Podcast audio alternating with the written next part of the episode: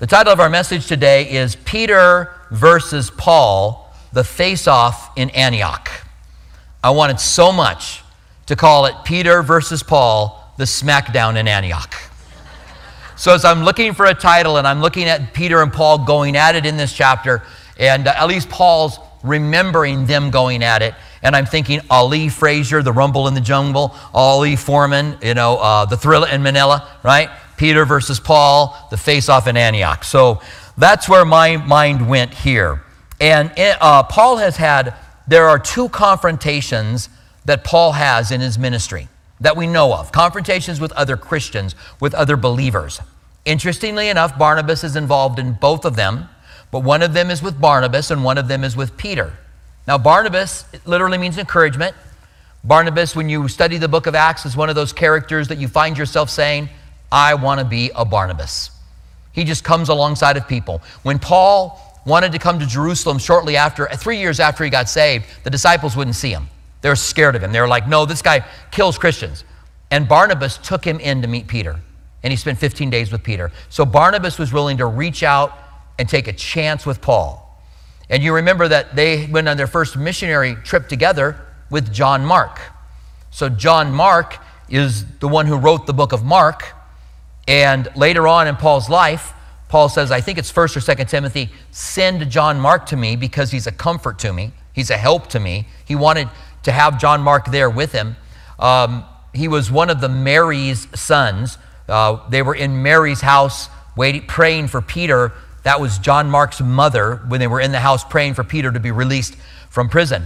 Well, John Mark wanted to go on the first missionary trip out of Antioch to go into the regions of, of Galatia the, the regions that we're looking at here in Galatians. And um, he left. Things got tough on the mission field, and he left. And so when it came time for the second missionary journey to happen, Barnabas was like, he's the encourager. Let's take John Mark. And Paul's like, no. We're taking someone we can count on. We can't count on him. He left us in the middle of, of us in a difficult, hard time. And I'm, I'm not taking him. And Barnabas said, We're taking him. And the confrontation got so difficult that they split company. They stopped being a missionary team because of that. Now, this tells me a couple of things. Remember, just because something is told in the Bible doesn't mean that everybody's being godly in it. It doesn't mean that the inspiration doesn't mean that we're hearing that people are correct in what they're doing. When I study the confrontation with Barnabas, I find myself thinking, Paul, I think you should have been a little more gracious. Now, I may be wrong. Maybe Barnabas was being too gracious. Maybe God was requiring doing such a work and bringing the gospel the first time that he didn't, God didn't want anyone going along that really wasn't 100% that could stick it out. But we do know that he wrote the book of Mark, and we do know that Paul asked for him later on in his life. So we know that Paul did repair that relationship. Although, and Barnabas took John Mark and went one way, and, and Paul took Silas and went another way. We continue to hear about Paul and Silas, but we don't hear about Barnabas and John Mark.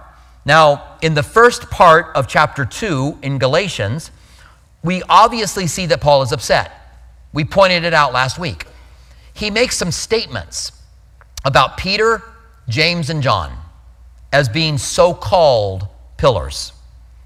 He says, and these so called pillars added nothing to me.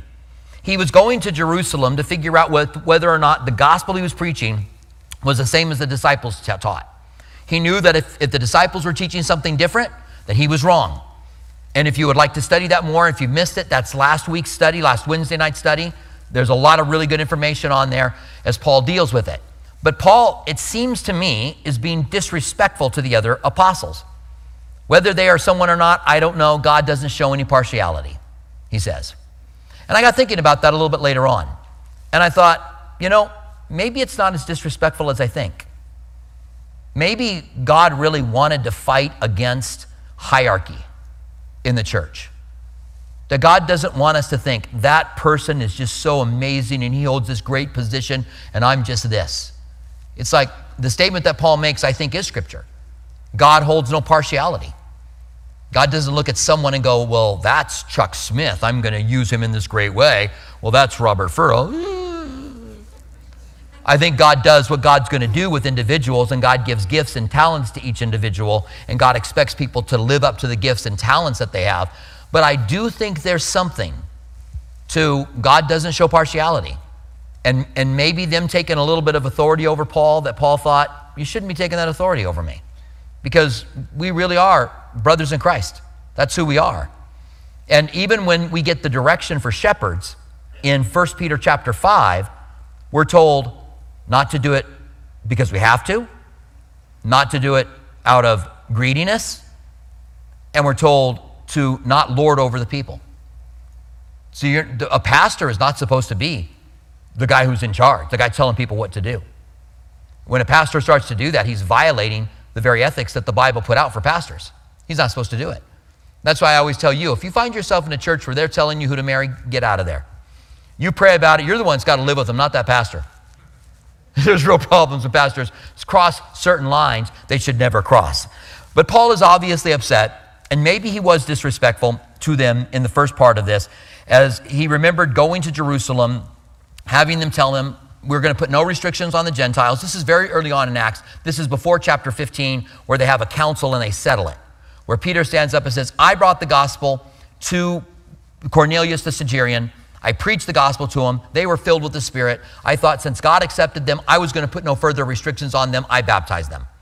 So Peter agrees. Peter's saying we should not make Gentiles keep the law. Peter agrees with him. Um, and so we pick it up in verse 11 now, and Paul's going to talk about the confrontation. This is why he's been a little uppity in the first 10 verses, because he's going to tell the story now of what makes him a little uppity. Okay? So Paul and Barnabas were pastors in Antioch. You remember that uh, Barnabas went to Antioch. Antioch was a city that um, is right by the coast. It's just up a little ways from Israel. I'm going to try to look at the size of this city. Um, it was it was the third largest city in the world at this time, which is pretty amazing when you think about it. This is the city that they were pastoring in. And so Barnabas and Paul are pastoring in Antioch, and Gentiles are getting saved. And we pick it up in verse 1, uh, 11 of Galatians chapter 2. Now, when Peter had come to Antioch, I withstood him to his face because he was to be blamed. Literally, he says, I withstood him to his face because he was wrong. We, we have a physical, an early physical representation of Peter, of Paul. Paul, it was said, was of a shorter height. Didn't really call him short, but kind of short to middling and that his hair was thinning and his knees were fall apart, far apart. I don't know what that means. Probably bow legged, right? Unless he walked around like this, you know. I don't know. So he's probably bow legged. Um, and we have from 400 years later, so this is not, you know, when you get something 400 years later, you don't put as much stock in it as you do something earlier or later, you could say, closer to the source. Um, but it said that Peter was a large man. One source says he was tall, another one says that he was large. So that could mean a few things, right? It could mean one too many shawarmas. It could mean that he was, you know, like Arnold Schwarzenegger. It could mean that he was just tall and skinny. Nevertheless, it's a pretty fun, funny thing, feeling or thought when you think about Peter, uh, Paul walking up. And, and in fact, there's a passage. Let me see if I wrote this down, um, where it says. Uh,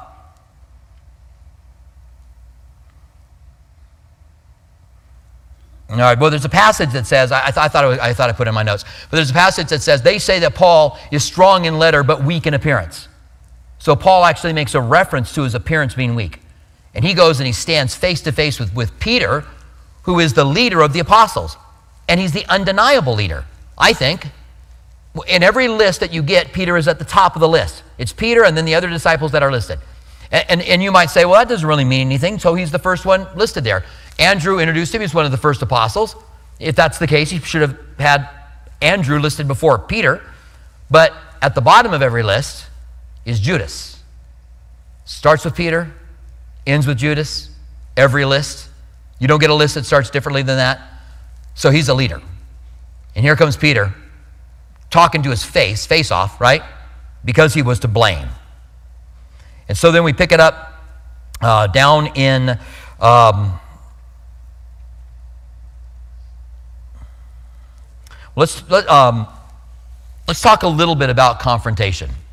Um, so, so now we've seen two confrontations of Barnabas and Paul, and Paul and Peter.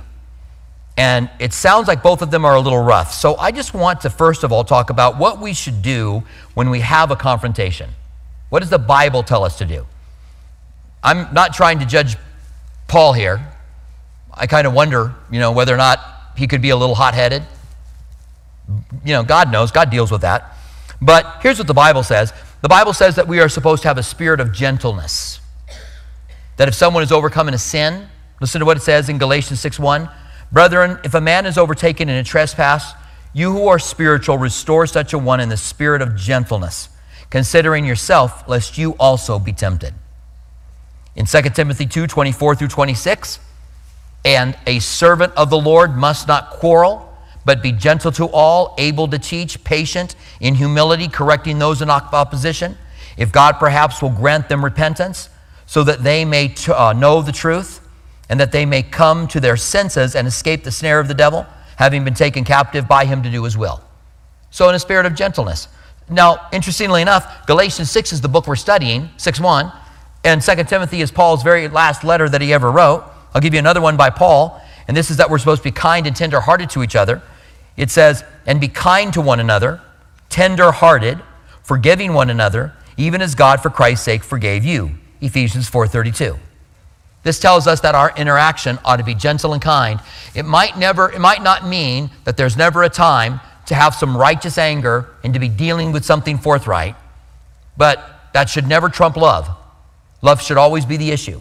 And we're going to see that Paul faced off in Antioch with, with Peter because he was caring about the people who were there. And this might be when Paul's talking about liberty and freedom, and Antioch is not in Galatia.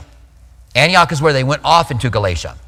But he may feel like they have some culpability in this false doctrine because there's a transition taking place. They're moving from being Jewish and living by Jewish laws into walking by grace. And the Bible walks us through this transition. And the Bible is very clear. When you talk to a legalist, they usually will say something about, well, you know, people, if they walk in grace, they're going to get too involved in sin. Well, the Bible deals with that. The Bible says, should we continue in grace that sin may abound? May it never be. And we're going to see why that, that should not happen if we're doing the proper thing that we're supposed to be doing here. But they were going through a transition. The temple was still around. They were, uh, James is the pastor in Jerusalem, Peter and the other apostles are still in Jerusalem, and the temple's still there. They're very Jewish. And as far as we know, they hadn't stopped being Jewish until they went to Antioch.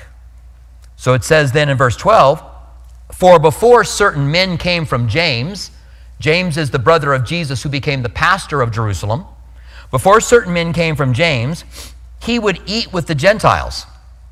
Peter, he'd sit down with them and have a, a cheeseburger, which, if you, do, if you know, if you uh, know, it's not kosher. You can't have meat and dairy products at the same time. You have to have them separated in order to be co- uh, kosher. The reason for that is because you're not supposed to boil a mother's a kid in the mother's milk. And so there's a chance that the milk was from the mom and the kid, and you're eating them together, and the acids of your stomach are cooking them together. So it became kosher. You don't eat, um, you don't put butter on your bread if you're eating, you know, beef or lamb. That's not kosher. Maybe they were having a pork, you know, some pork belly sandwich. I don't know. Or pork belly shawarma. I don't know. But under the law, there was no way they could sit down and have a meal with Gentiles. There's no way. You would be breaking, just eating their food, which is not prepared in a kosher manner. You would be breaking it. Doesn't matter if everything on the menu was kosher. Like maybe they thought, well, Peter's eating with us, let's make kosher food. They are Gentiles who are preparing kosher, they're preparing unkosher food because they're preparing it. And so Peter knows there's some change. He's got an idea. So he eats with the Gentiles before the certain men came from James. But when they came, he withdrew and separated himself, fearing those who were of the circumcised. Now, Paul gives him his motive here. He was fearing those of the circumcised, which fits a little bit with Peter's character the denial of the Lord, maybe some other incidences during the ministry of Jesus where you see Peter a little bit hesitant. And so when James, when these men came from James, he withdrew, wouldn't eat with the Gentiles anymore, but ain't with the circumcised. And how do you think that made the Gentiles feel? And how do you think it opened up the door for the legalist? To be able to go, yeah, when the men from James came, Peter left. He knew he was doing wrong. So that's why I say I think Paul is feeling like these guys are a little culpable in this false doctrine that is spreading throughout all of the Gentile regions. And Paul is the apostle to the Gentiles, and Peter is the apostle to the Jewish people. And so he says, and the rest of the Jews also played a hypocrite with him. So he calls him a hypocrite. If, if this were a fight, Paul's getting all the points. You know, he's like, he was to blame. Yeah, he, you know, he was doing it because of, uh, he wanted to please men. He, uh, other people played the hypocrite with him. So that even Barnabas was carried away with their hypocrisy. So even Barnabas, who we know at this point, Paul and, and Barnabas have this great relationship, Paul even owes his connection to ministry and the apostles to Barnabas. And he says, even Barnabas got caught up in it. Barnabas stopped eating with them. So now the Jews that were there in Antioch, ministering to this large town with this huge group of Gentiles that are saved, won't sit down and eat with them. Barnabas, the encourager, is even drug away with it. And Peter's drug away in their hypocrisy.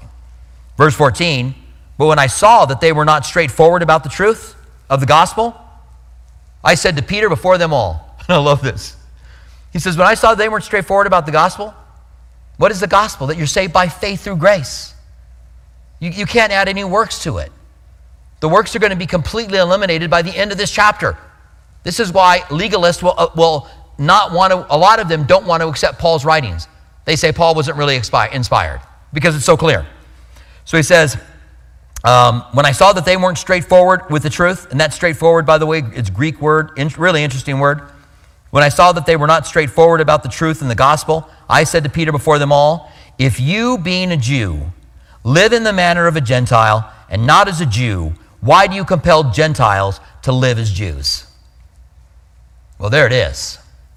In, in fact, Galatians is the, you, maybe you should open up a notes on your phone and just put in these references so that whenever you're talking to a legalist, you can open it up and you would have references to be able to go back to. You could go back on YouTube, and we, we put timestamps on every place as we uh, on a study on YouTube. So you can go back and see every passage, and you can click on it right where the video goes to it, where you can hear me talk about that particular passage. And just maybe go back and make yourself a note. I, have got a note in my notes called uh, The Legalists. And every time I come across a passage that Paul talks against, or the New Testament talks against the legalists, I put it in that note. It's pretty long right now, by the way. It would make a really long sermon. But it's good. And you can do that on any topic. You could do it on joy when you're going through Philippians. You could do it on hope. You could do it on anything. Just make a note titled that. And then as we're talking about passages, put it in, put it in your phone. And you can cut and paste if you're really good with your Bible app. Um, or you could just put down the reference. So that's pretty strong, right? If you, being a Jew, live in the manner of a Gentile and not as a Jew, why do you compel Gentiles to live as Jews? Why are you making Gentiles live the law? We who are Jews by nature and not sinners of the Gentiles. He's saying we're Jews by nature and not sinners like Gentiles because we had the law, which revealed that we were wrong. They were sinners of the Gentiles, and now you're making those sinners who are Gentiles to live like we were before we came to Christ. He says in verse 16, knowing that a man is not justified by the works of the law, but by faith in Jesus Christ. There's another cut and paste into your notes, right? That's a perfect argument against the legalist. The legalist says, no, you've got to keep the Sabbath. No, you've got to keep certain dietary laws. No, you've got to keep. And notice, the legalist is always picking and choosing. You will not run into a legalist who will say, we have to keep the whole law because they're going to be killing lambs. And I've yet to run into a legalist who says we have to give, we have to kill lambs today. They say, well, no, Jesus is the lamb and he took away the lamb. So you can't make the leap from Jesus is the sacrifice so we don't give sacrifices, to Jesus is our rest, so we don't take a day of rest. You can't, you can't make that leap. You've got enough information that you can make a logical argument that Jesus is our sacrifice, so I don't have to give sacrifices today. But you can't make the leap over to any other part of it. Jesus is our high priest, so we don't have high priests. Jesus set us free, and we are free to eat anything we want to eat. We don't have to go to church on Sunday, Saturday anymore. We, if we want to, we can, but Jesus is our Sabbath, and we could go on and on. But it's very strong, knowing that a man is not justified by the works of the law. That's, that's the verse you, that's another verse you tell them. When they try to tell you, you've got to keep the law. You've got to be baptized to be saved. You've got to go to our church to be saved. You've got to speak in tongues to be saved. Wait a minute. Paul said in Galatians 2:16, knowing that a man is not justified by works of the law, but by faith in Christ.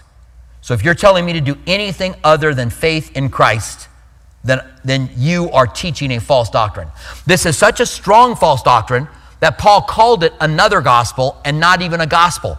It's another gospel, it's another good news, but it's not even good news. That's in chapter 1. And now he's saying, You're saved by faith. This should not be an epiphany to any of us. It shouldn't be an epiphany to the legalist that comes into our midst and tells us that we have to keep the law. You should be able to go here and show them this passage and them go, okay, well, that's pretty clear. It's, it's, it's, there's no nuance in this at all. A lot of times, there's commands that have nuances to them, and so people can kind of come in and put their spin on it. You know how each political party takes an event and they both say it's good for them? And they're pretty good at putting spin on things, both sides. It's like, woo, yeah, I'm spinning that story. I'm spinning that story. Well, that's the false teachers, too. They take certain passages and they love to spin them. But let's look at it in context. Let's rightly divide the Word of God.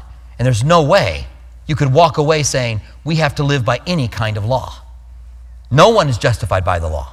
No one. It says, by faith in Jesus Christ, even we have believed in Christ Jesus. Now, the reason Paul says, even we have believed in Christ Jesus, is because Paul is a, a, a Hebrew of Hebrews, a Pharisee of Pharisees. His dad was a Pharisee, he was a Pharisee. He excelled among his companions, he said, as a Pharisee. He says, even we had to believe in Jesus Christ. He's saying, I excelled so much that if you could be saved by the law, I would have been saved. That's what he's saying. But even we believed in Jesus Christ, that we might be justified by faith through Christ, not in the works of the law. This is a guy coming out of the law saying, even we had to do this, who were in the law, steeped in the law. He was so caught up in the law, he was zealous and killed Christians because of it. He goes on to say, not by works of the law. Again, so he just repeats himself there in the middle of this. By faith, not by works. And the first one is, you can't be saved. No, uh, the law never saved anybody but faith. And then later on, not by works, but, but by faith. It's very clear. For by the works of the law, here's another cut and paste for your, your notes. Maybe you should just do all chapters of verse 16. For by the works of the law, no flesh shall be justified. At every statement, I go, can it be any clearer? How can there be any legalists around today? Look, you want to keep the law? More power to you, you know? You want to keep the kosher laws? Fine. Don't eat shrimp. I don't care. I'm going to eat it. I don't know why you would want to. I don't know why you would put yourself back under bondage, but don't lay it on other people. You're so much like the Pharisees. They wouldn't lift one finger to lift the, the luggage they were putting on their people. And it's all pride anyway. The reason you're teaching legalistic in, in, pride is because you're keeping the law and you want other people to be under your law and you are somehow controlling them. It's all pride. You're stealing their freedom. The legalist doesn't go out in the world and try to make, you know, they don't go out into the world to try to make Christians. They come into the church and try to get people in the church to become legalists. They're attacking within the church. I'm not saying anecdotally there couldn't be one person that got saved on the street, right? Because somebody's going to write me a note. I know someone that got saved in a, you know, in a Seventh day Adventist church that believes that you can only be baptized. I mean, you have to go to church on Saturday to be saved. Anecdotal evidence is not the truth of Scripture. Because it happens in one place doesn't mean it's the truth of what happens. So then in verse, uh, well, I mean, you could compare this to Ephesians 2 8 9, which you guys know well, where Paul is not dealing so much with the legalist like he is in Galatians, but he's dealing with a broader sense. And he says, For by grace you have been saved through faith, not of yourself, it is a gift of God, not of works, lest anyone should boast. And there's where I make the connection between works, the legalist, and pride. Paul said it. It's of grace, not of works, lest anyone should boast. Because when you are a legalist, you are boasting in what you are doing. Your pride is now in the way. In verse 17, he says, but if while seeking to, justi- uh, to be justified by Christ, we ourselves are found sinners, is Christ therefore a minister to sin? Certainly not. So here Paul is answering the objection of the legalist. You, you think if you, if you have too much freedom, you're going to go out and sin. It's the same thing that he says in Romans chapter 6. If we say that we have grace, so I'm going to abound in sin, may it never be. He's, he's dealing with that same argument that's by the legalist. You shouldn't have that much grace because you're going to go out and sin. Paul's like, no, let's not use our liberty as an occasion for sin. We have the Spirit inside of us, and he's going to get into this here quickly. He says, For, um, for, I build, uh, for if I build again the things which I destroyed, I make myself a transgressor. Now, think about what Paul's talking about. Even I had to believe in Christ. If I build again those things I destroyed, if I go back to the kosher law, to the kosher diets, to being a Pharisee, I then make myself a transgressor. He's now saying, I won't go back to those things because they're going to make me a transgressor. So Paul will not go back to them. Peter and those guys did. Then he says, For I, through the law, died to the law that I might live to God. The law killed him, the law condemned him under death. The law only has power, the Bible says, when a man is alive.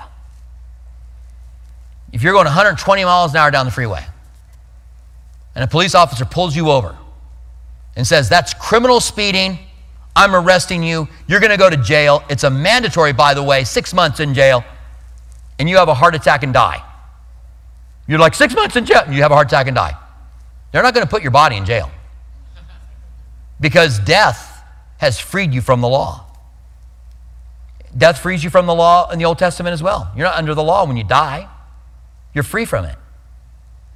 So if you died in Christ, then you can't be under the law because you were set free from it when you died. So, what does Paul say next? Here's another cut and paste for you. I have been crucified with Christ. It is no longer I who live, but Christ who lives in me. You want to argue that I'm going to sin if I have grace? Well, I'm dead, and Christ lives in me. I've been crucified with him. The law no longer has any power over you because you have been crucified with Christ.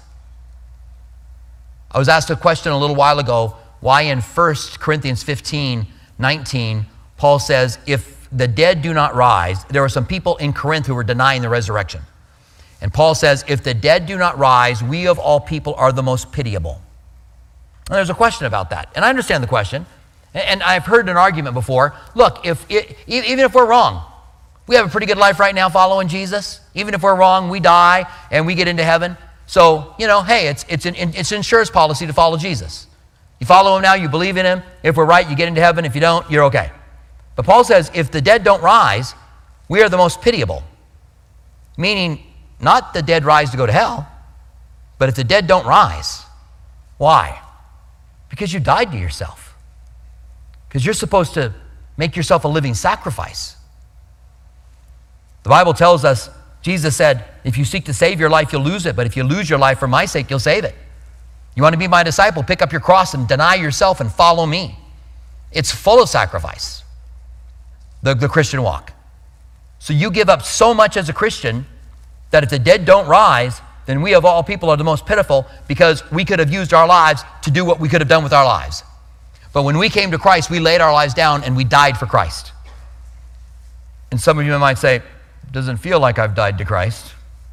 Then maybe there just needs to be a little more dying, a little more understanding what baptism is, a little more understanding what communion is. Baptism is that old man going under the water and being buried, and the new man coming out in the newness. And even as it says, talking about baptism in Romans chapter 6, by the power of the Spirit. The same Spirit that brought Jesus out of the grave is now at work in you, and that's the symbol of baptism. You've died, so you are not under the law. You can't, you can't do it. Communion, you're communing with his death. You're partaking of his death with him. You're partaking of his blood. His blood is being applied to you. Both of them are pictures of our death with Christ. For I have been crucified with Christ. No longer I live, but Christ lives in me.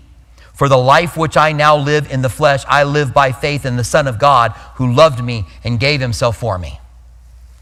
So if you have been crucified with Christ, you are dead and can no longer be under the law. Because the law has power as long as you're living, the Bible says. But as soon as you have died, the law has no more power over you.